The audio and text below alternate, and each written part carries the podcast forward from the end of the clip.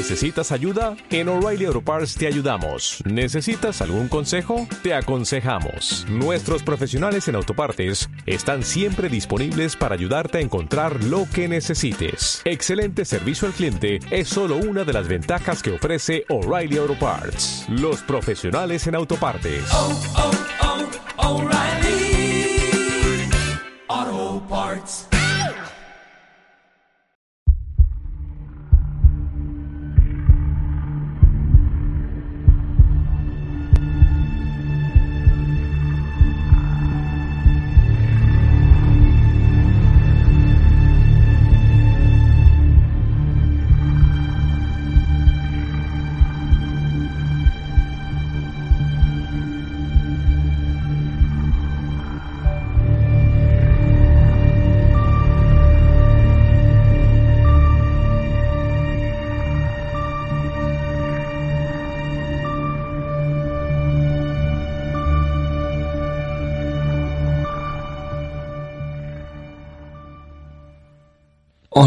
Y muy buenas noches y bienvenidos un día más a Misterio Activo.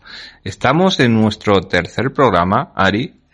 La verdad, ella no se pensaba llegar más del primero, pero mira, han dado un poquito más y ya está en el tercer mes. O digamos que si cogemos el primer programa como un embarazo, es el mes de gestación, el segundo programa ya va avanzando un poco y el tercer programa es cuando ya la cosa se va formando, formando y ya podemos saber si va a ser niño, si va a ser niña, si van a ser de un lado, si van a ser de otro. Bueno, eso lo deciden ustedes porque son ustedes los que están mirando este ciclo de nacimiento de un programa de misterio en CLM Activa Radio. Y esperamos y queremos, desde tanto ella como yo, que todo esto salga hacia adelante y salga tan bien, porque le ponemos el espíritu y las ganas. Esas ganas que a veces nos influye la luna, ¿verdad, Ariana? Exacto. Esa luna que, como ya hablamos la semana pasada, pudimos observar que, que en algunos lugares del mundo se iba a poner roja por el eclipse lunar. En España se vio algo anaranjada, como una fanta, más o menos. Sí. Pero también hay datos muy curiosos para hablar de ellos. Y para hablarlos tenemos a nuestra compañera Ariana. Adelante. Buenas noches, Misterio Activo. Buenas noches, Fran. Encantadísima estar aquí otra vez y poder delitaros con las historias de Misterio Activo. Pues sí, Fran, como bien has dicho, la luna afecta a la Tierra. Y es que no nos lo hemos planteado muy bien a la hora de, tú lo piensas y dices, ¿y por qué, hace, por qué, por qué el, el afectar a la luna a la Tierra? ¿No? Pues es que la luna enrojeció por segunda vez en el año este miércoles tras un eclipse lunar total y millones de personas admiraron el fenómeno de la Tierra. Allá, colgada en el cielo, la luna nos fascina. Por eso se le atribuye a poderes mágicos y misteriosos como convertir a un hombre en lobo o hacer que el pelo nos crezca más rápido. Pero más allá de los mitos, el satélite de la Tierra es la verdad única y si ejerce una extraordinaria influencia sobre el planeta. La orquestación de las mareas, su papel en el inicio de la vida terrestre y como marca el ritmo y hasta la estabilidad del mundo son algunos de los asombrosos poderes reales de la Luna. Tiene el tamaño exacto y está a la distancia exacta a 402.000 kilómetros para ser la compañera perfecta de nuestro planeta. Pero no siempre estuvo allí, tal como explica Maggie Aderick Pocock, científica y presentadora de televisión, además de gran admiradora lunar. Su historia está estrechamente ligada a la de la Tierra. Es más, sin ella probablemente no estaríamos aquí. Te contamos el porqué. Esa gran roca redonda que nos mira desde el cielo dirige las mareas de la Tierra con su fuerza de gravedad.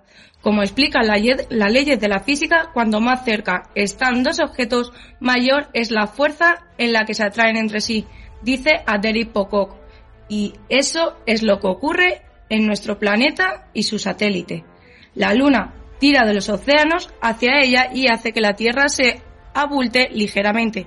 Este abultamiento crea las mareas, pero las mareas que tenemos se deben a que la Luna está donde está. Si estuviera más cerca, la Luna sería mayor. Más mareas bajas serían más bajas. Las altas harían desaparecer las ciudades costeras. ¿Cómo sería? Por ejemplo, la marea alta de la Luna que estuviera 20 veces más cerca. Sería capaz de sumergir por completo ciudades como Londres, Nueva York, dice la experta de un documental de la BBC. Parece inimaginable, pero cuando la Luna recién se había formado, estuvo una vez así cerca y estuvo este, eh, o sea, tuvo este, este, este poder, perdón. Hace 4.500 millones de años, un planeta del tamaño de Marte colisionó con la joven Tierra y el choque lanzó una enorme cantidad de roca líquida alrededor, explica Aderi Pocock. Ese choque creó la Luna y cambió la química básica de nuestro planeta. Se formó el llamado caldo de la vida, con hidrógeno, nitrógeno y carbono.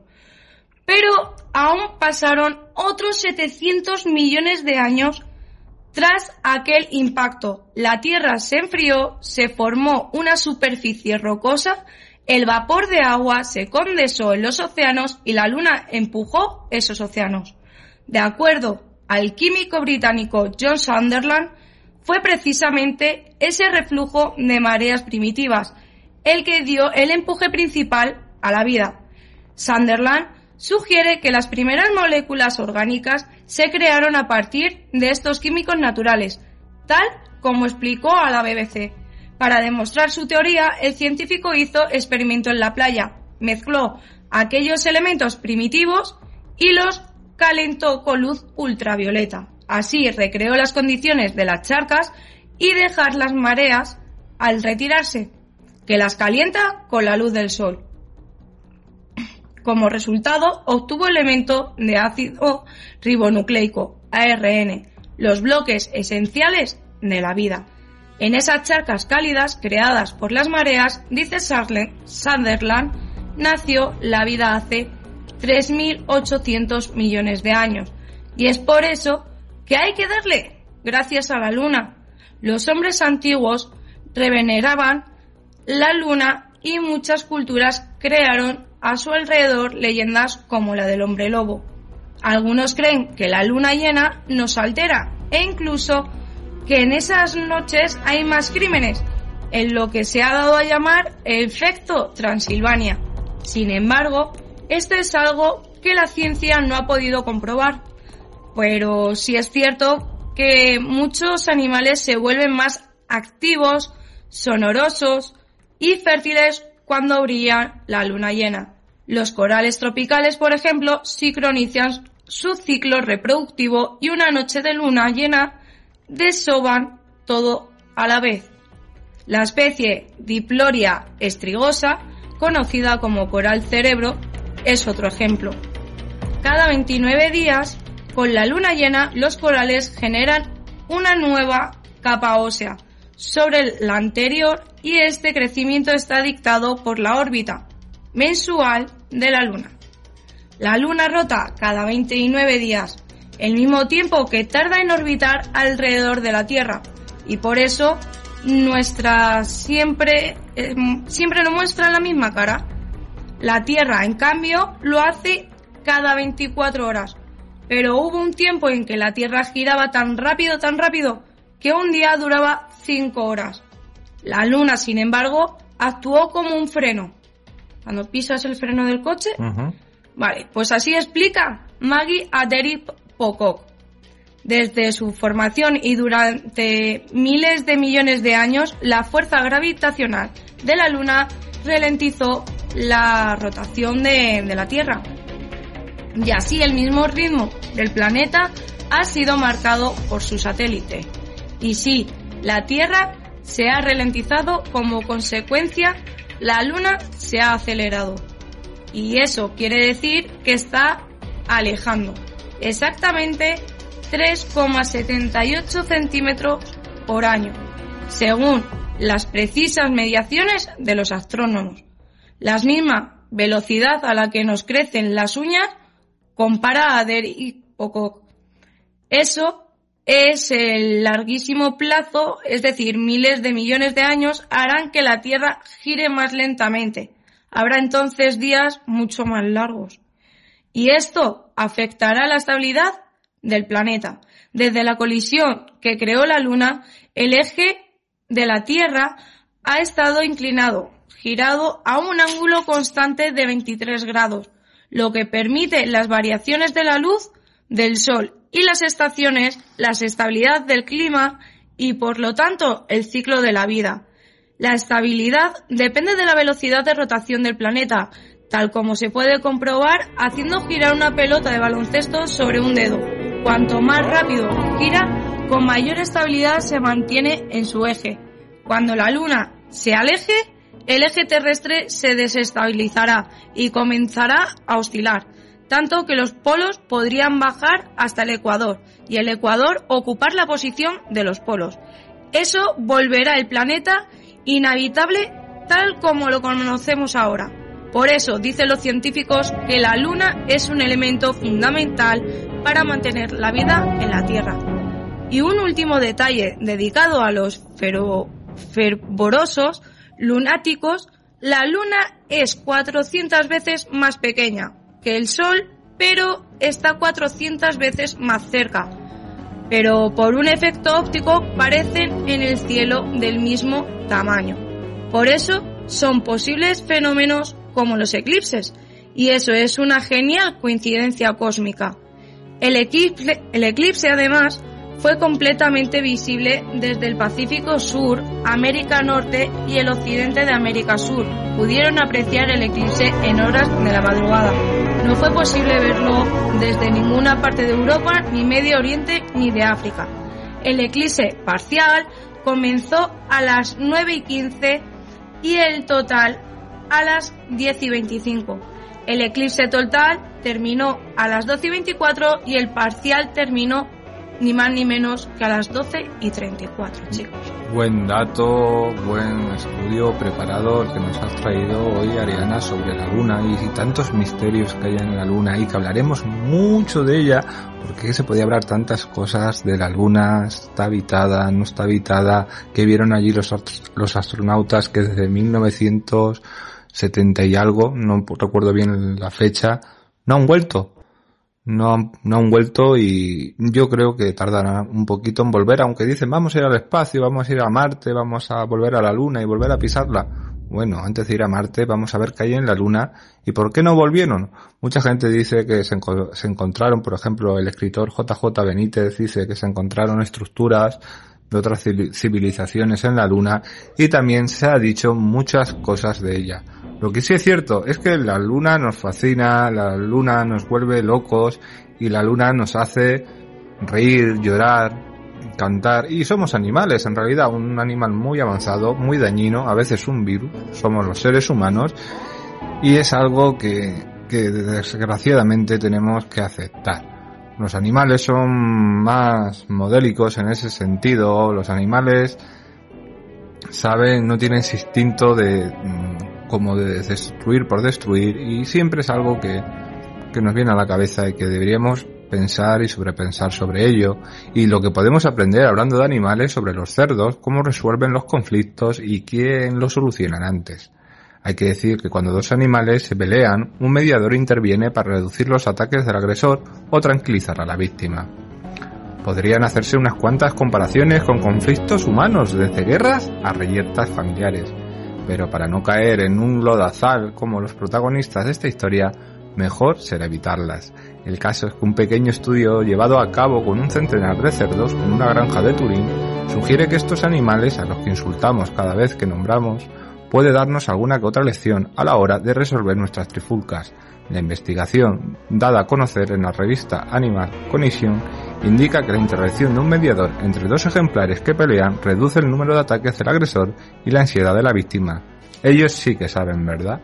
La resolución de los conflictos entre animales sociales, los cerdos también lo son, o sea, te los puedes llevar de fiesta o puedes dormir con ellos de vez en cuando, pero nunca te quedes dormida, que te pueden comer. Son jabalíes super evolucionados y siempre dicen no le eches diamantes a los cerdos o nunca te quedes mucho tiempo delante de un cerdo porque son animales que comen de todo y si tienen hambre pueden acabar con un ser humano. Volviendo al tema, suelen llevarse a cabo de dos maneras. A los oponentes se reúnen tras agresión para que hagan las paces o un tercero se interpone entre ambos contrincantes para reducir la agresión o la ansiedad. Y esto es lo que se conoce como contacto triásico. Un equipo de investigadores de la Universidad de Turín quería averiguar cómo se las arreglaban los cerdos domésticos. En la granja Etica, las Domus observaron e identificaron las interacciones entre los mamarranos antes para saber qué relaciones mantenían entre ellos. Identificaron cada generación en función de su raza, tamaño y marcas y analizaron genéticamente a 31 ejemplares. Como embajadores de buena voluntad, los científicos registraron las interacciones entre estos cerdos de junio a noviembre de 2018 y observaron comportamientos agresivos como golpear la cabeza, empujar o morder. Cada felonía era seguida durante tres minutos después, anotaban los investigadores, no los cerdos, el género, el parentesco y la edad de todos los participantes. Los autores observaron que tras la pelea, tanto el agresor como la víctima mostraban conductas de reconciliación bastante tiernas, como el contacto hocico con hocico, sentarse juntos y apoyar la cabeza en el otro, y estas acciones eran empezadas tanto por el agresor como por la víctima, sin distinciones, sin embargo, la proporción de convalizaciones era mayor entre los cerdos con parentesco más distante en comparación con los cerdos con parentesco más cercano. O sea que el cerdo de ultra raza podía hacer las paces, pero era más durillo para hacerlo con su raza propia. Los investigadores creen que los cerdos son mucho más que unos jamones con cuerpo, son inteligentes, son capaces de valorar las diferentes relaciones en función de lo que pueden brindarles como el apoyo social, como pasa hasta en las mejores familias. El daño causado por pelear entre parientes cercanos, hermanos o medio hermanos, tíos, sobrinos, puede ser menor que, que, se consideran relaciones seguras. Sin embargo, es más probable que los cerdos que son parientes lejanos se reconcilien para asegurarse de que todavía tienen ese apoyo social y acceso a los alimentos dentro del grupo. Cuando un mediador interviene espontáneamente después de una pelea, los efectos cambiaban. Si se acercaba al cerdo agredido, los ataques no paraban. Pero este se reducía el número de comportamientos ansiosos como temblar, rascarse, masticar con la boca vacía y bostezar. Sin embargo, si el mediador se acercaba al agresor, el número de ataques se reducía bastante. Y como ocurre con los humanos, más mediadores se miscunían en el conflicto si intervenía un ejemplar con el que estaban estrechamente relacionados, los autores sugieren que esto indica que los cerdos valoran ciertas relaciones y pueden apoyar a sus parientes cercanos. Los investigadores sostienen que los cerdos son maníferos con emociones y que pueden tener habilidades para regularlas y cambiar su propia experiencia y la del grupo. En un futuro, quieren investigar a otros grupos de puercos, a ver si utilizan las mismas estrategias y se resuelven las cosas juntando sus hocicos en vez de darse mordiscos. Gran lección, ¿verdad? Algunos cerdos, animales, son más sociables que, algunas personas humanas que se podía calificar más de cerdos y que se comportan como cerdos o cerdas, porque aquí no hay que hacer distinciones y hay de, ambos palos y, y, es lo que hay en esta vida. El ser humano, como he dicho antes, somos más conflictivos que, que cualquier animal. Y un cerdo, mira, como dice aquí, el artículo le dice un poco de broma, pues mira, juntan su hocico con su hocico, se pueden acostar entre ellos, tener relaciones entre ellos, y no pasa nada, cada cerdo su pocilga y cada pocilga con su cerdo. Algo que es maravilloso y algo que no te lo trae ni el cartero, ni el lechero, ni el butonero. Pero vamos a seguir aquí hablando en misterio activo porque ahora vamos a viajar algo que nos gusta viajar y algo que te he enseñado y es algo que tenemos que hacer de verdad, ya lo dijimos en el programa pasado y seguramente lo haremos un día de estos, pero vamos a viajar a esta España profunda, a esta España que nos encanta, a esta España que nos maravilla. Empezamos por Zubaraundi, pasamos por Belchite y ahora nos dirigimos cerca de aquí, mayormente. Cerca si lo medimos en kilómetros porque no está cerca, un paraje un poquito perdido, nos vamos a Extremadura, nos vamos a las Urdes.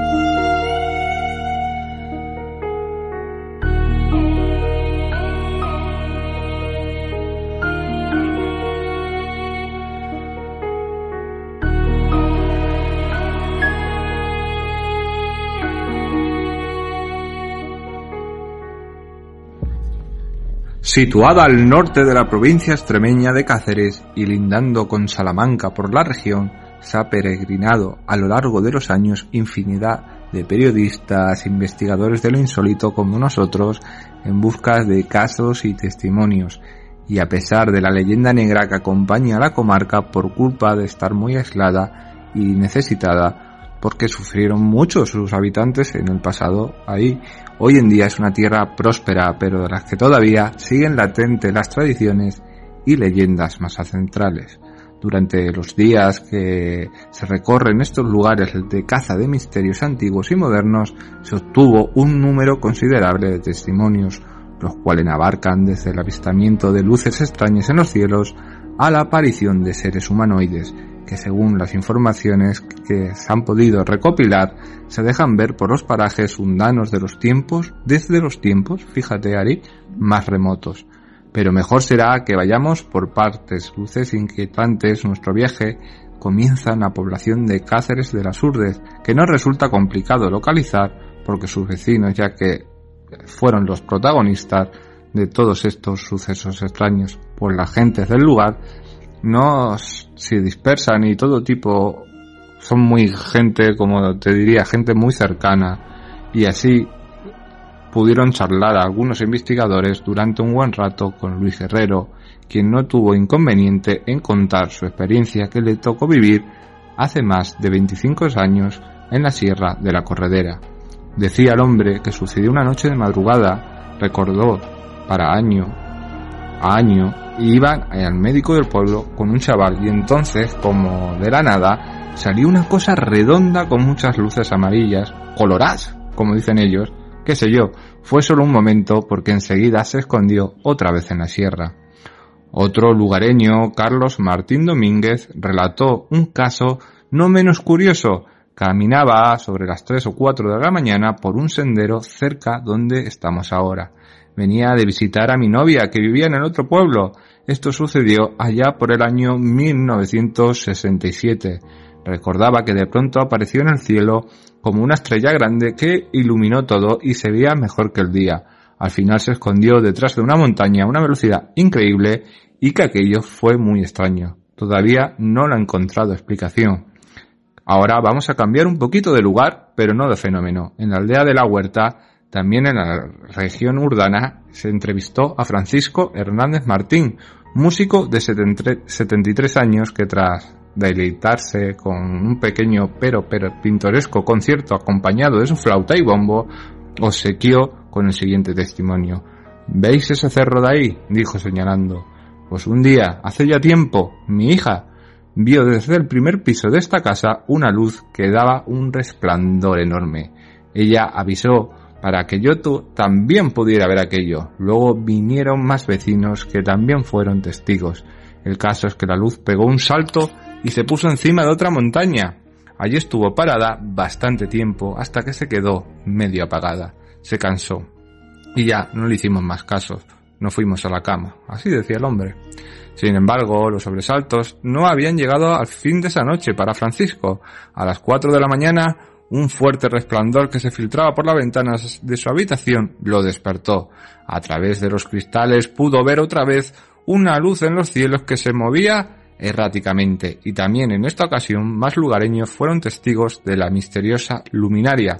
Para el informante no cabe duda que no se trataba de un automóvil. En primer lugar porque la luz estaba por encima de las montañas y por otra parte porque en la época no había carreteras en el lugar ni brujas, espectros, ni seres monstruosos.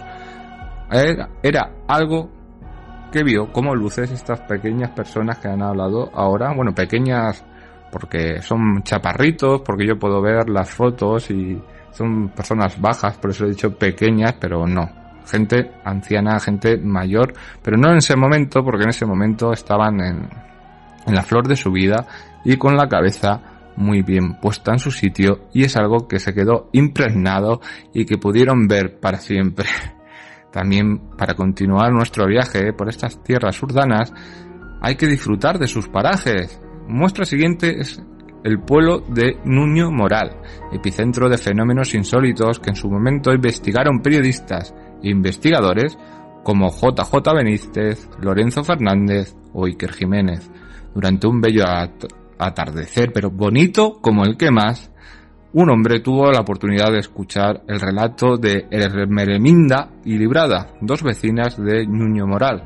La primera confesó que durante un mes las luces de su casa se encendían y se apagaban sin que hubiera una explicación aparente. Pobre mujer que tenía durante un mes las 24 horas la casa como si fuera una discoteca, al tiempo que las persianas también se movían solas.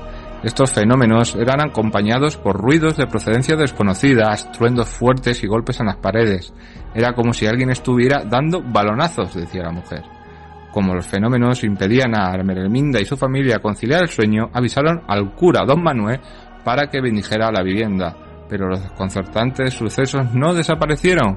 Para los informantes, una bruja popular del folclore urdano, conocida por el nombre de Manuela, era la responsable de estos hechos paranormales. No son pocas las leyendas de esta comarca extremeña que culpan a las adoradoras de Satán del secuestro de niños con los que luego prepararían sus encuentros. Curiosamente, en las mismas fechas que el Meremín de familia sufrían los fenómenos paranormales en su vivienda, su sobrino, que se encontraba cumpliendo el servicio militar, o sea, imagínense que era un militar, en esa época seguramente un legionario, fuera las urdes, se lo comían.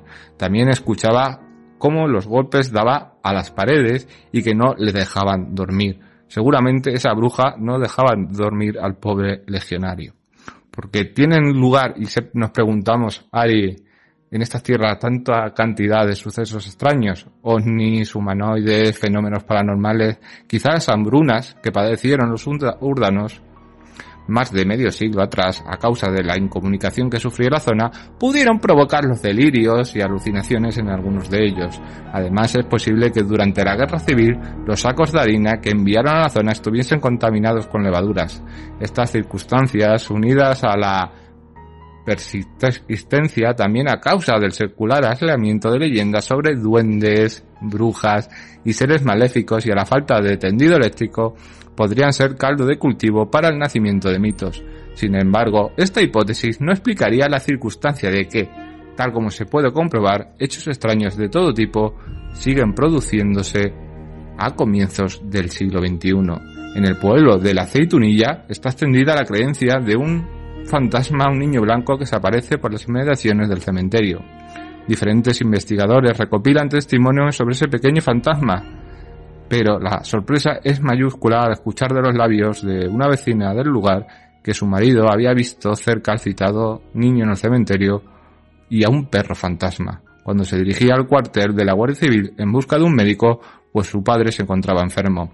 Con total convencimiento, narró cómo el hombre se topó con el etéreo can, que volvía a hacer acto de presencia cuando regresaba a casa. El extraño animal lo acompañó durante un trecho hasta que se, se voló cerca del cementerio. Desde entonces, ese espectro no ha vuelto a hacer acto de presencia.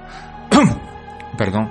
Una comarca con misterio, si a alguien ha estudiado las leyendas y estos fenómenos que suceden en las urdes, este es sin duda el maestro de escuela y vecino de la comarca, Félix Barroso Gutiérrez, al cual, en su domicilio de Santibáñez el Bajo, Barroso, a pesar de declararse escéptico y de mente cerrada, reconoce que esta comarca tiene algo especial que atrae a antropólogos, periodistas e investigadores. A él, es justo reconocerlo, le debemos nombres, referencias, documentación y localizaciones con la que comenzamos nuestras pesquisas en las urdes. Para él y para todos, porque él es la persona que, aunque no cree, es el que da toda la información y hace que puedas escuchar o puedas leer lo que opinan los vecinos. También se puede señalar que por falta de espacio y porque los testigos han preferido mantener sus experiencias ocultas a la opinión pública, se han mostrado solo una pequeña parte de los testimonios que atesoran. Y por supuesto, se debe agradecer la gran acogida que siempre dispersan los urdanos en su mayoría dispuestos a compartir vivencias, impresiones y saber popular con cualquiera que muestre un mínimo de interés por la comarca, sus historias y habitantes. Pero para poner el broche final Nada mejor que las palabras del periodista investigador Lorenzo Fernández Bueno, quien ha viajado docenas de veces a las urdes y con el cual tuvo ocasión de decirlas una vez. Cuando escuchas por primera vez los casos que te cuentan los urdanos pueden sonar absurdos, pues te hablan de seres descabezados, con cuernos, sombras extrañas que aparecen en mitad de la noche, brujas que se acuestan con legionarios. Sin embargo, hemos de tener en cuenta que eso forma parte de su existencia, de sus leyendas y su realidad cotidiana. ¿Verdad, Ariana? ¿Verdad? un sitio muy cerrado donde la civilización tardó en construir, tardó en llegar y han tenido sucesos paranormales de todo, de todo tipo. Y es algo que, que, siempre es curioso, es curioso y porque mucho que hayamos escuchado de las urdes, siempre con todos estos estudios, todas estas palabras recopiladas, siempre te sorprende para bien o para mal. Y hoy creo que vamos a hacer, en vez de una ciudad, creo que vamos a hacer dos. Sí. Y nos vamos a ir a Madrid, de donde tú eres, por cierto. No vamos a decir el sitio, pero sí que eres de la Comunidad de Madrid, o Comunitat de Madrid, si lo dices en catalán, aunque no te gusta mucho el catalán, y quieres hablarnos un poquito de, de algo que siempre está en, la mente de todo madrileño. Todo madrileño conoce la historia a lo mejor tanto manchego o de la gente que nos esté escuchando, porque el otro día estuve viendo hay gente de Centroamérica, de Hispanoamérica que nos escucha, fíjate, hay gente latina que, eres su, y eres parte de ellos y eres, y ellos son parte de ti y tienes que estar contenta por eso, por este cruce de culturas y abrir la mente y abrir el espacio a diferentes momentos y a diferentes personas que te pueden hacer crecer más y yo creo que en tu caso crecer un poquito no viene mal. Pero cuéntanos lo que es la ciudad o el pueblo de lo que nos quieres hablar. Pues mira, vengo a hablaros de El Alamín, bien mejor llamado, le llaman como el pueblo fantasma. Puedo decir mm, que yo he estado ahí, mi padre ha estado ahí, pero de esto voy a hablar un poquito más adelante. De momento os voy a contar que aún eh, luce aún el sol cuando llegamos al Alamín, algo más de 30 kilómetros de Navalcarnero. Todavía hay sol, pero no conseguimos que sus rayos nos calienten lo suficiente. ¿Será por la brisa que corre en el páramo o por los desangelados del lugar? O puede que por ambos directamente. Hay mucha suciedad en las cunetas de las cercanas carreteras y en todo el perímetro de este mal llamado pueblo abandonado, mal llamado porque no se ciñe a lo que podría considerarse un pueblo, ya que el Alamín es más bien una ristra de una ristra de casas de 40 en total. Te entiendo, te entiendo. Que nos recuerdan a las imágenes que hemos visto en algunos campos de concentración. Más que casas se dirían que son barracones para ser realmente honestos. También están los restos de lo que fuera la iglesia, en cuya torre el guarda del lugar ha colocado una bandera de España, la escuela, la plaza. El Alamí tuvo incluso convento, peluquería, oficina de correos, de todo. En los buenos tiempos vivieron allí más de 150 personas quienes al parecer no pagaban por sus viviendas, tan solo el recibo de la luz. Ah, Según la información que encontré, su trazo de diseño de forma similar en los pueblos de colonización que el franquismo levantó hacia la mitad del siglo XX en diferentes partes de España, es decir, forma cuadriculada, tenía tres calles paralelas, dos perpendiculares y una plaza con una fuente en medio. Las casas podrían ser una planta o de dos, y todas tenían un, un patio trasero donde podía tener un pequeño huerto o animales como gallinas o cerdos. ¿Ves? Vuelven los cerdos. Nos tenemos que fijar también de la información publicada sobre la clave que por nosotros hemos llegado hasta aquí con ganas de explorar entre las ruinas. Nos podemos acceder a una valla que rodea todo el perímetro. Lo, impide, vamos. Varios carteles de, de, propiedad privada y de perros peligrosos intenta desanimar a aquel que pase por los impedimentos, quiera colocarse dentro. Antes, con el tema del COVID, eh, no iba la gente. Así que les daba igual que ah, hubiera vallas o que pusiera prohibido el paso, la amenaza de los perros. La gente saltaba la valla igual y rompe las cosas. Se ha llevado, se han llevado tejas hasta la campana de la iglesia. ¿Qué loco haría eso? Vienen ahí van, bueno, van al, lugar a drogarse o a destrozar lo que queda o hacer pintadas. Por eso el dueño acabó vallándolo todo el terreno. Nos, o sea, comentó un día el guardia del lugar, si por mí fuera os dejaría pasar, pero el dueño está muy cansado y no quiere. Aclaraba mientras él pasaba allí días y noches y que su madre fue maestra de la escuela. En el Alamín fue mandado a construir por el marqués de Comillas en 1957 para que pudiera alojarse los empleados de la finca homónima, en la que se, se plantaban tomates, patatas, algodón, tabaco, de todo. Las casas fueron levantadas en un terreno yermo situado a la antigua carretera que iba en Descalona a Villa del Prado, que son pueblos al lado de, de Navalcarnero. Las plantaciones agrícolas no han desaparecido del, del entorno, porque justo al lado se levantan unos invernaderos, algunos de ellos con lechugas en su interior, según podemos, mm, podemos ver. Vais allí y se puede ver perfectamente.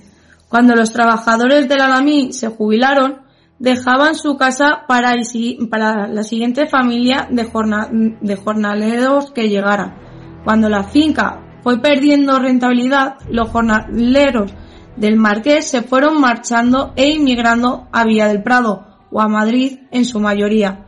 Sus últimos vecinos se fueron a finales de los 90 y aquellos se quedó vacío, se fue degradando no tanto por la acción de la naturaleza, que siempre se abre paso, sino por el hombre, y ha servido de escenario para todo tipo de leyendas desde entonces. Leyendas de época o, o nula credibilidad, como la que dijo un pastor amaneció muerto junto a su rebaño tras pasar allí la noche. Un momento, un momento. ¿Cómo que la que dijo que un pastor amaneció muerto? ¿Amaneció muerto un pastor? Sí, claro.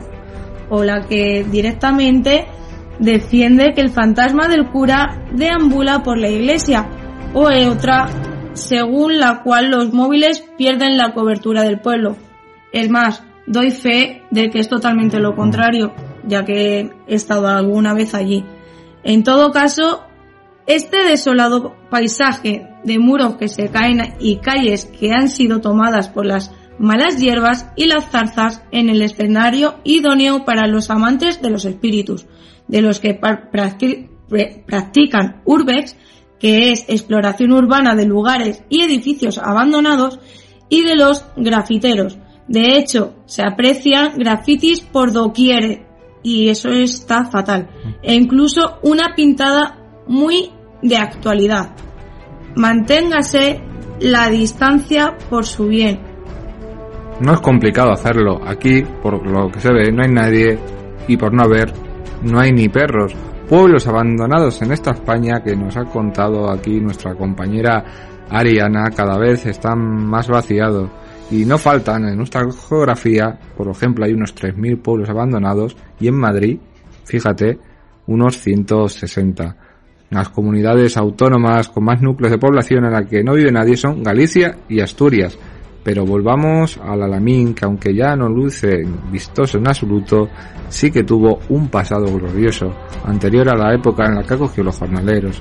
Al parecer, en la Reconquista, la zona donde se ubica el Alamín era la frontera de los reinos cristianos y musulmanes. Al-Jafamín Llegó a contar hasta con cinco mezquitas y tuvo un pasado bien próspero.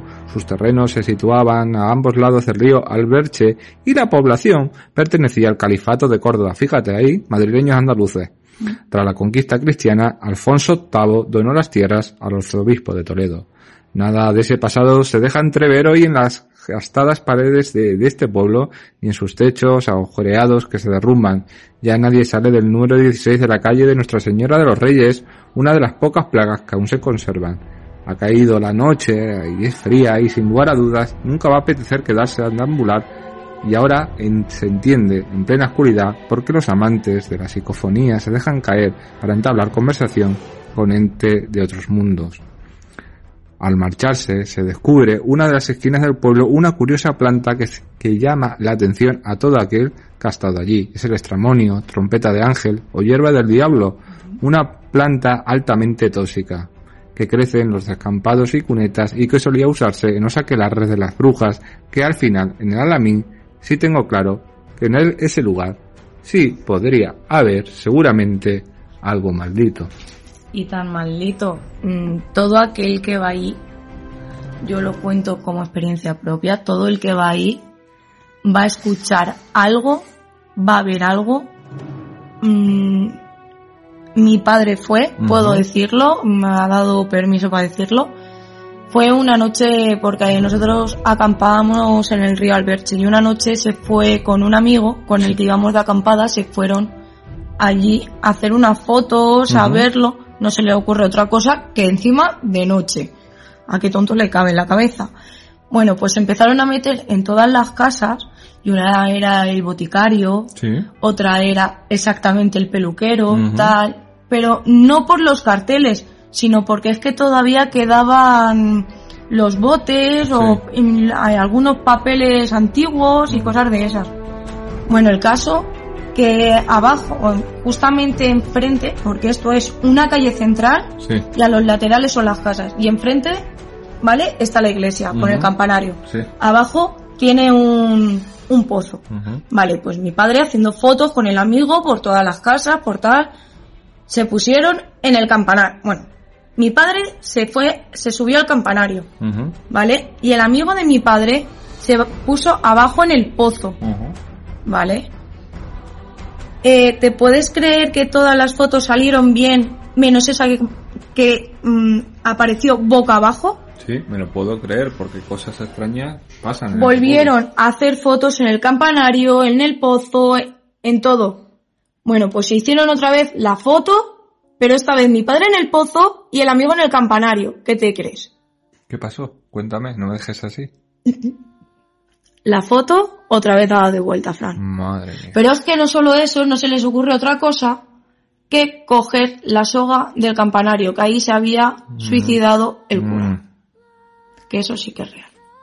Vaya tela. Menuda situación, menuda historia que vivió tu padre, una historia para contar y para que algún día esté aquí al lado y nos pueda contar más historias, porque yo creo que también ha, podido vivir alguna historia que otra para él que sea importante o que, o que sea tan impresionante y tan dejándote pensar como esta.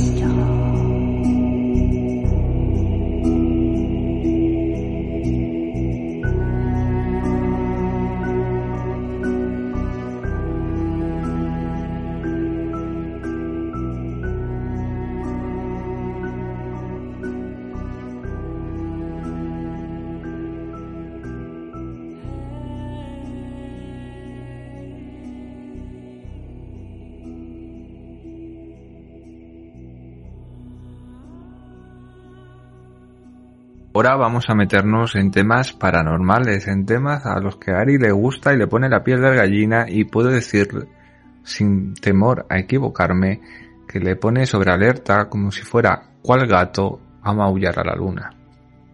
Yo creo que es verdad, te encantan estos temas muchísimo más que a mí y te da feeling, te pone radiológicamente estas cosas, hay que decirlo y es algo que ustedes ya conocen y van conociendo de ella, que es un frasco pequeñito, pero que puede, es como, ¿ustedes se acuerdan de Harry Potter, de, de las chucherías que comían, que lo abrían y cada vez había una cosa? Las glajeas. Sí, exacto, esas, las glajeas.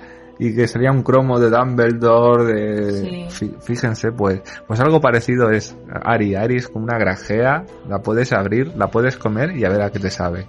Pero vamos a hablar de, estas cosas paranormales y hay que hablar de un lugar con historia que como es el antiguo convento de Elche, que se trata de un edificio al cual se han presentado denuncias de fenómenos extraños por parte de sus propios trabajadores.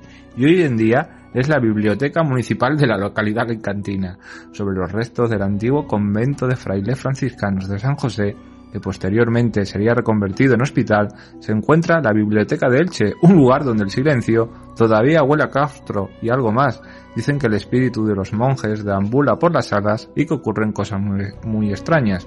Un antiguo vigilante de seguridad vio un fantasma en procesión monacal. Aquel suceso llegaría a tener gran repercusión pública y supondría el descubrimiento de la punta de un iceberg mucho mayor al principio de los 90 con motivo de una exposición que se había organizado en el claustro de la Biblioteca de Elche. Unos vigilantes efectuaban la ronda como cada día o cada noche o cada tarde y la rutina no era nueva, sabían que había lo que tenían que hacer y no era el primer sitio que custodiaban. En su entrenamiento les habían enseñado a proteger toda suerte de cosas, pero ninguna de ellas se parecía a lo que uno de los guardas iba a encontrar. En ningún supuesto los fantasmas entraban en su decálogo profesional, del modo que cómo actuar, qué protocolo seguir. Al parecer, el guarda había oído unos ruidos de cadenas arrastrándose en el patio del claustro sobre las tres y algo de la madrugada, y volvió a escuchar los mismos ruidos y esta vez en el interior de la biblioteca. Al entrar se encontró con una pila de libros que se habían amontonado sobre una mesa, aparentemente solos. Extrañado por aquel suceso, decidió proseguir su trabajo intentando no darle mayor importancia. Sin embargo, poco después tuvo un encuentro espeluznante al cruzarse con el supuesto espectro de un monje y aterrorizado huyó de la biblioteca corriendo tanto como sus pies se lo permitían. Había visto, Ari, un fantasma. El caso saltó a la prensa y se extendió como la pólvora hasta llegar a los medios nacionales.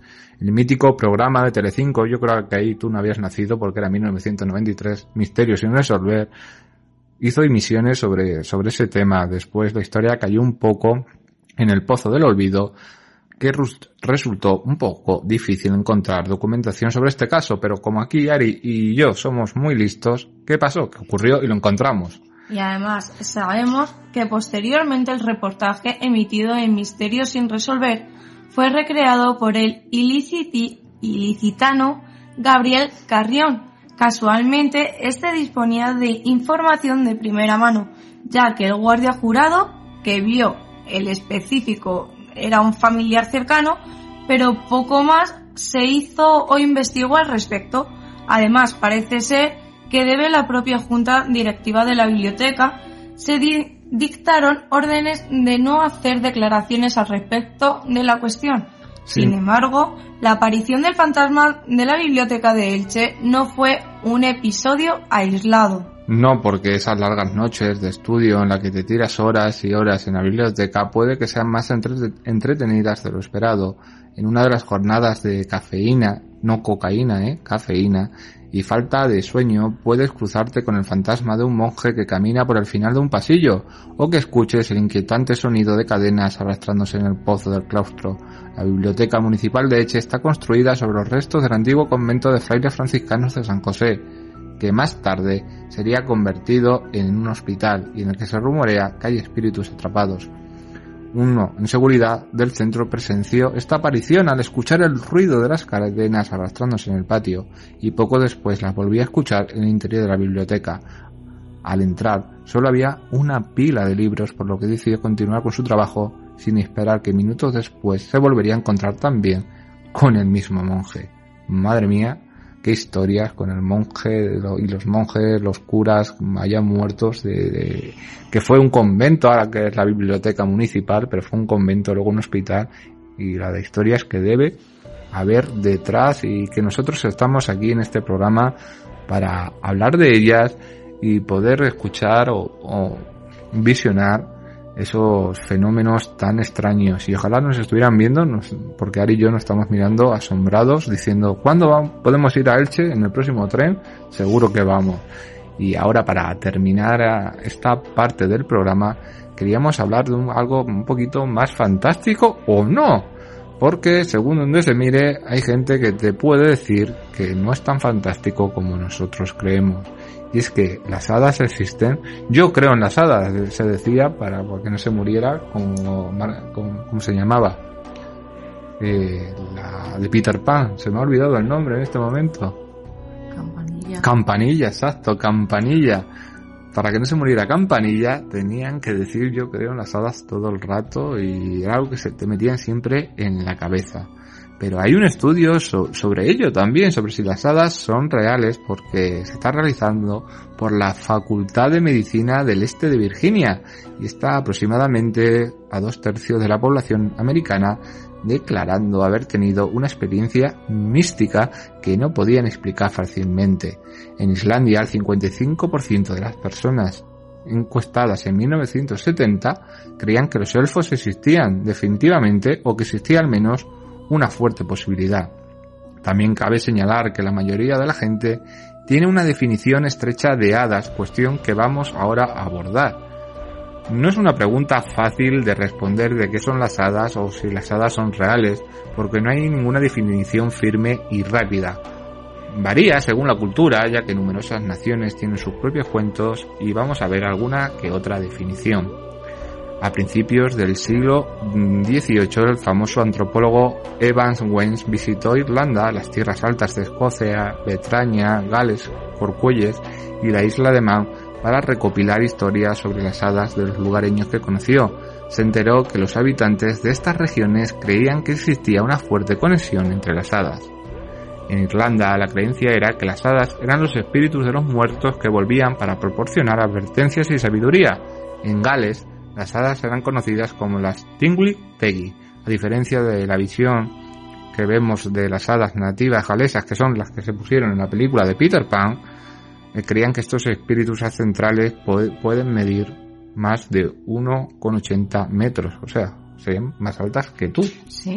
En Cornuelles, las hadas son personas que se consideraban no lo suficientemente buenas para el cielo, pero no lo suficiente suficientemente malas para el infierno. Son cambiadores de forma, pero se vuelven más pequeños con cada transformación. Otra afirmación es que las hadas pertenecen al extremo inferior de las filas angélicas y han venido a vigilarnos. En las regiones de habla galeica de Escocia, la creencia es que las hadas son ángeles caídos, como escribió Alexander Carmichael en el Carmina Gadélica. Otra antigua creencia irlandesa es que las hadas eran los hijos de la diosa Don, la tatua de los Donan. Como se les conocía, tenían poderes increíbles. Tras sufrir la conquista a manos de los milesios, se escondieron en las colinas para convertirse en las Dawin Sith. En el transcurso de algunos siglos se apoderaron con los guerreros de Fiona Finn, pero estos niños se hicieron más pequeños y finalmente eran más pequeños que los bebés cuando crecían por completo. Hay multitud de otras creencias, pero basta con decir que la idea de que las hadas son pequeñas criaturas aladas es algo que surgió principalmente en la época victoriana. En la antigüedad las hadas solían tener el tamaño de un adulto y se decía que los irlandeses medían hasta 4 metros.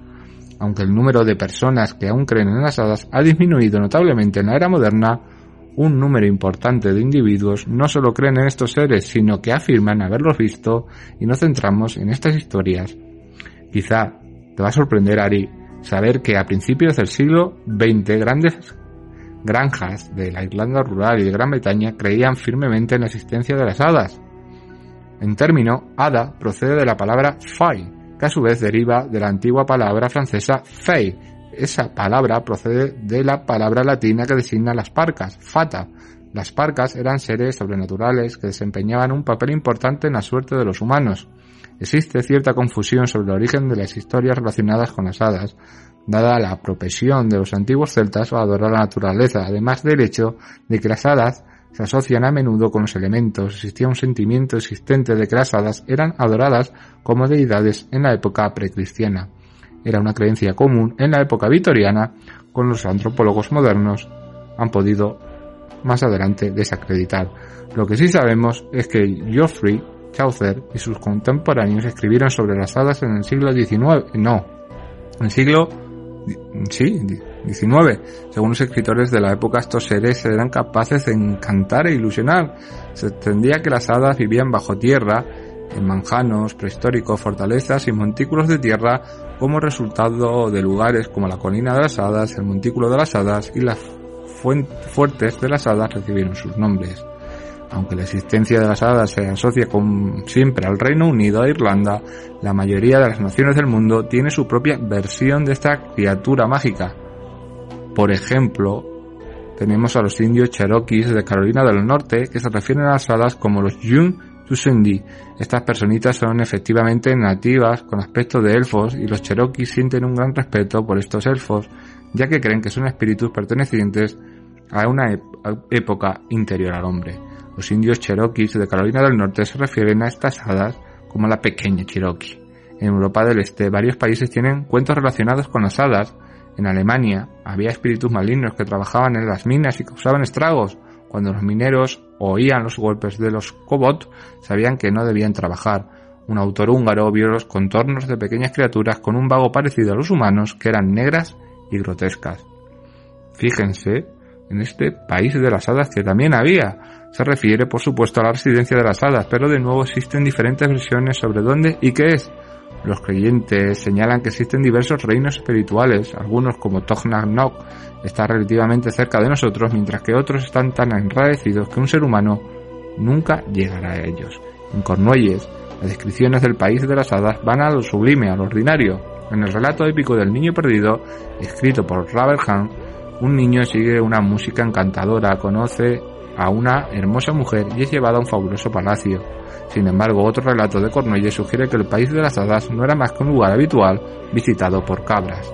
Ese lugar, Tinnahon, donde vivían los Tatua de Dam, mientras que la tradición galesa, el país de las hadas parece haber sido visto por los marineros, describen asegurantes praderas entre High y Kamar, Tennessee, según la mitología nórdica antigua, hay nueve mundos, igual que en la película de Thor, si estudias un poquito, no porque en la en la película de Thor, sino por la cultura escandinava de Thor, Odín, Loki, Ragnarok y todas esas cosas, en las que se viven diferentes seres encantados como elfos y hadas. Y hay muchos países de las hadas famosos, pero quizá ninguno más famoso que Tirnas no, el país de los jóvenes una teoría interesante, defendida por Teresa Moni en la Biblia de las Hadas, en el que el país de las hadas está formado por cuatro ciudades, cada una de las cuales está asociada a uno de los cuatro elementos. Gorias. Esta ciudad está en el este y se asocia con el aire. Es un lugar maravilloso para vivir, ya que sus habitantes comparten una sensación de tranquilidad y bienestar. Finias. Esta ciudad está en el sur y se asocia al fuego. Los habitantes de Finias son bondadosos y se benefician de la luz perpetua del día. Murias. Esta ciudad está en el oeste y se asocia con el agua. Está situada cerca del océano y en un lugar próspero y vibrante. Falias. Esta ciudad está en el norte y se asocia con la tierra. Es lo contrario de Finias, ya que está cubierta por una oscuridad perpetua. No hay habitantes, pero Fallas tiene una multitud de torres de metal cubierta de joyas. Como hemos hablado al principio, la impresión de que las hadas son pequeñas criaturas aladas, pensando siempre en campanilla, es un error. En realidad, hay una gran variedad de hadas, tanto buenas como malas, y tenemos una visión general de lo que pueda haber o que se cataloga entre comillas hadas, como los duendes, que es un tipo de hada que es fea, de mal carácter, y suele vivir en lugares oscuros. En el libro de duendes de los británicos Wyrmside de 1880 describe a los duendes con ropas que son una pobre imitación del atuendo de un minero. Los goblins esta hada vive en las granjas y como les encanta el calor del hogar, pueden entrar en la casa para acercarse a ella. En ocasiones se convierten en una molestia, pero generalmente son de buen carácter a menos que alguien les ofenda. Forman parte de la tribu de los brownies. Los brownies, había una serie de dibujos en los años 90, que, iba sobre los brunies y estas hadas solitarias se vinculan a una casa y viven en un rincón oscuro del hogar, en un armario o en un árbol hueco. Los Brunis son hadas serviciales y mantienen las casas ordenadas, que alguna casa, oye, podría tener sus hadas, y la leyenda dice que agradecen que les dejes un cuenco de crema como recompensa. Están los Pisíes. Esta hada se asocia a la región del país del oeste de Inglaterra y se conoce como las Pisky en Cornualles, o sea, como las pijitas. Hace siglos los habitantes de estas regiones creían casi en los pixies, incluso tenían pisky pout en el tejado para asegurar que estas hadas tuvieran una especie de pista de baile y los duendes son criaturas traviesas capaces de hacer el bien o el mal a todos los humanos. Luego están los elfos. Según la mitología nórdica hay elfos oscuros y elfos de la luz. En Escocia los elfos oscuros se conocen como trolls. En la tradición danesa los elfos masculinos aparecían como ancianos y si te acercabas demasiado abrían la boca y provocaban enfermedades con su aliento. Las hembras bailaban a la luz de la luna y a los jóvenes se les advertía que se mantuvieran alejados para que la encantadora elfa no les robara el corazón. Luego están los enanos. Esta hada en particular está asociada a la tradición islandesa e india. Los enanos solían vivir en el interior de la tierra y la explotaban en busca de piedras y metales preciosos. Las piedras mágicas que desenterraban les daban sabiduría y la capacidad de hacerse invisibles. Los gnomos. No confundir con esa mítica barba de David el gnomo y, y cómo todos lloramos cuando se convirtió en árbol. Aunque muchos cuentos tradicionales equipararon a los gnomos con los duendes o los enanos, en el siglo XV se les clasificó originalmente como elementales de la tierra. Al igual que otros elementales, se decía que los gnomos tienen una velocidad sobrehumana, siete veces más fuerte que tú, decía la canción, y no poseían almas inmortales, pero vivían mucho más tiempo que los humanos. También se les conoce por custodiar vastos tesoros. Las ninfas son hadas de la naturaleza asociadas a la mitología griega, griega normalmente aparecen bajo la forma de bellas mujeres y se asocian a paisajes naturales como lagos, montañas, manantiales o, praderas. Existen innumerables informes sobre encuentros con hadas. El problema de los relatos anteriores al siglo XX es que la mayoría se basan en información transmitida casi con toda seguridad un poco inexacta. Y aquí algunos encuentros con hadas más famosos, como el de Thomas Reunión del Cardún, también conocido como el verdadero Thomas, que parece que Rey Muir conoció a las hadas en el siglo XIII. Según la historia, la reina de Elfan se enamoró de Thomas y este experimentó al lado bueno y el malo de la monarca. Vivió con ella en el país de las hadas durante siete años y solo fue liberado cuando a la reina le preocupó que el diablo se llevara a Thomas como parte de su tributo de siete años. Cuando Thomas volvió a casa tenía la vista mal y era incapaz de mentir. Robert Keir fue un ministro escocés del siglo XVII y escribió la famosa mancomunidad secreta de los elfos faunos y hadas, después de lo que encontraron muerto junto a la Farignon en Abergol en 1692. Los lugareños estaban convencidos de que su verdadero cuerpo había sido secuestrado por las hadas y que el cadáver abandonado no pertenecía al ministro. Kir se le apareció a su primo y le dijo que estaba prisionero en el país de las hadas. Se le dijo al primo que lanzara su daga sobre la forma fantasmal del ministro cuando bautizara al hijo de Kir, ya que era la única forma de liberarlo. Lamentablemente, el primo de Kir fracasó en su misión y el ministro quedó prisionero para siempre. Hasta el día de hoy, la silla de Kir permanece en Aberford. Y la del reverendo Dr. Edward Williams, que habló en su encuentro con las hadas cuando solo tenía siete años en 1757 y fue uno de los cuatro niños que vio hasta ocho parejas bailando a menos de 100 metros de distancia. Eran más pequeños que los niños, pero parecían enanos y llevaban ropas rojas.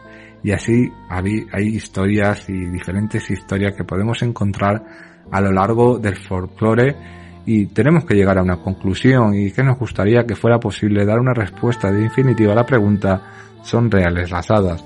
Por supuesto, los detractores sugerirán que no hay pruebas concluyentes que demuestren la existencia de las hadas, pero el principal problema de presentar tales pruebas es que cuando alguien las tiene, se le ríen de inmediatamente. En una última instancia, al igual que la existencia de fantasmas y otras actividades paranormales, demostrar que las hadas son reales es prácticamente imposible. Sin embargo, se podría argumentar que demostrar que son definitivamente producto de la imaginación es igual de difícil. Pregúntanos a todos y a todos los oyentes les preguntamos, ¿crees en las hadas? ¿Te has encontrado alguna vez con alguna? Si es así, nos encantaría escuchar tu historia aquí en Misterio Activo.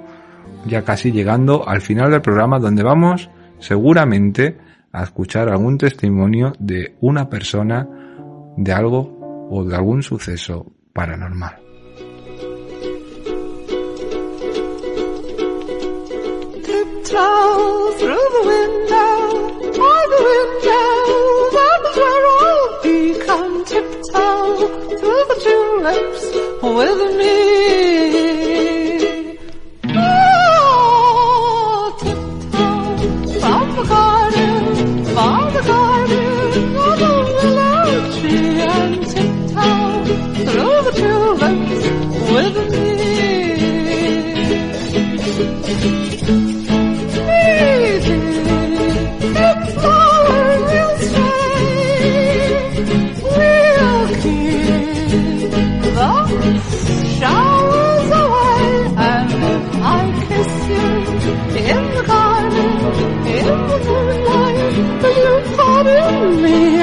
the town, through the tunnels, however.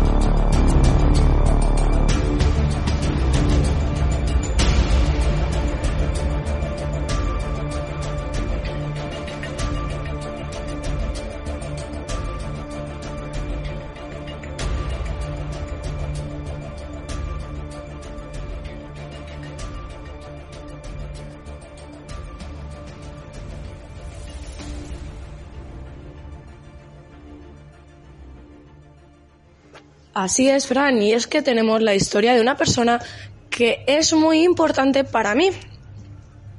No ha querido que diga el nombre, pero sí puedo decir que es mi hermana. Mi hermana, tengo una hermana. Y esta, esta historia eh, me la contó mi hermana hace un par de días para nuestro querido programa, queridos oyentes, y es que mi hermana tiene una niña de 7 años, tengo una sobrina de 7 años. Y la niña más de una vez le ha dicho a mi hermana que veía cosas, pero obviamente mi hermana nunca la ha creído. Hasta que un día, la niña durmiendo, mi eh, la niña duerme con sus padres, y empezó, mm, la niña se despertó porque había escuchado cosas y a veces es sonámbula y mm, habla con cosas raras. O sea, mi hermana así me lo dijo, me dijo, es que, tata, aunque vale que seamos brujas, tal, no sé qué, porque esto viene de herencia por parte de mi abuela, por parte de padre. Y es que, pues, la niña exactamente ve espíritus, habla con ellos y siempre hemos pensado de que la niña tenía amigos imaginarios y ni más lejos. Todos los niños de pequeños tenemos amigos imaginarios hasta que la niña se lo dijo bien claro, eh, mamá, enfrente del armario estoy viendo ahora mismo a la abuela. Sí, sí, mm, la abuela, bueno, realmente es mi abuela y la de mi hermana que había, ha fallecido hace tres años. Em, estaba al lado de, la foto de, de esta, de mi abuela, y la niña empezó a hablar con ella. Abuela, ¿estás bien? ¿Qué tal estás? ¿Cómo te tratan? ¿Qué estás? Pues lo típico de las niñas pequeñas, ¿no? Las preguntas de por qué te has ido, tal. Pero es que no es, bueno, no es abuela, es su bisabuela. Y también eh, la niña ha visto a su abuelo, es decir, mi padre y el padre de mi hermana. Sí, sin ir... Mm, no sé, la niña pues lo ha visto al igual que ve a su abuela por parte de padre. Es muy raro, no, no es raro, realmente si tienes el tercer ojo, eh, tercer ojo abierto, mm, todos sabemos lo que estamos pensando, pero el tercer ojo lo tenemos entre ceja y ceja, ¿vale? Y sí, cualquier persona se lo puede abrir, lo puede canalizar, todo es meditación, concentración y respiración. Ya está. Y nada, la niña, pues eso, le cambian, la, eh, juegan con ella, les cambian las cosas de sitio, o le, pues eso, pues juegan con, con la niña. La niña tiene siete años y, y como jugaría cualquier niña con cualquier espíritu, ¿no? Con los coches, con las muñecas o cualquier cosa. Y queridos oyentes, esta es la historia de mi hermana. Sí, la historia de mi hermana. La semana que viene, a ver si soy capaz de decirla, o sea, de decirla no, de convencerla de que esté aquí en este programa con nosotros en Misterio Activo, porque ella también tiene, pues lo que he dicho, de brujilla. Y creo que os gustaría alguna historia contada por ella, ya que a ella también le han pasado muchas cosas. Y con esto, chicos, os quiero desear una linda noche y que paséis una buena semana. Nos vemos el próximo domingo. Chao, queridos oyentes. Historia para pensarla, historia para dedicarle su tiempo y como dice Ariana, un besito y hasta el domingo que viene. Buena forma de despedirse Ari, buena forma de terminar nuestro tercer programa de Misterio Activo y quién sabe qué nos puede traer de nuevo el próximo programa. Solo decirles que ha sido un excelente placer poder dedicar unos momentos más, una semana más con todos ustedes, intentándolo hacer siempre lo mejor posible. Ya saben, ustedes son los que sacan sus mismas conclusiones. Aquí exponemos los hechos a nuestra manera y ustedes son los que deciden. Nos volvemos a ver la semana que viene y como ha dicho Ari, un besito y hasta el próximo domingo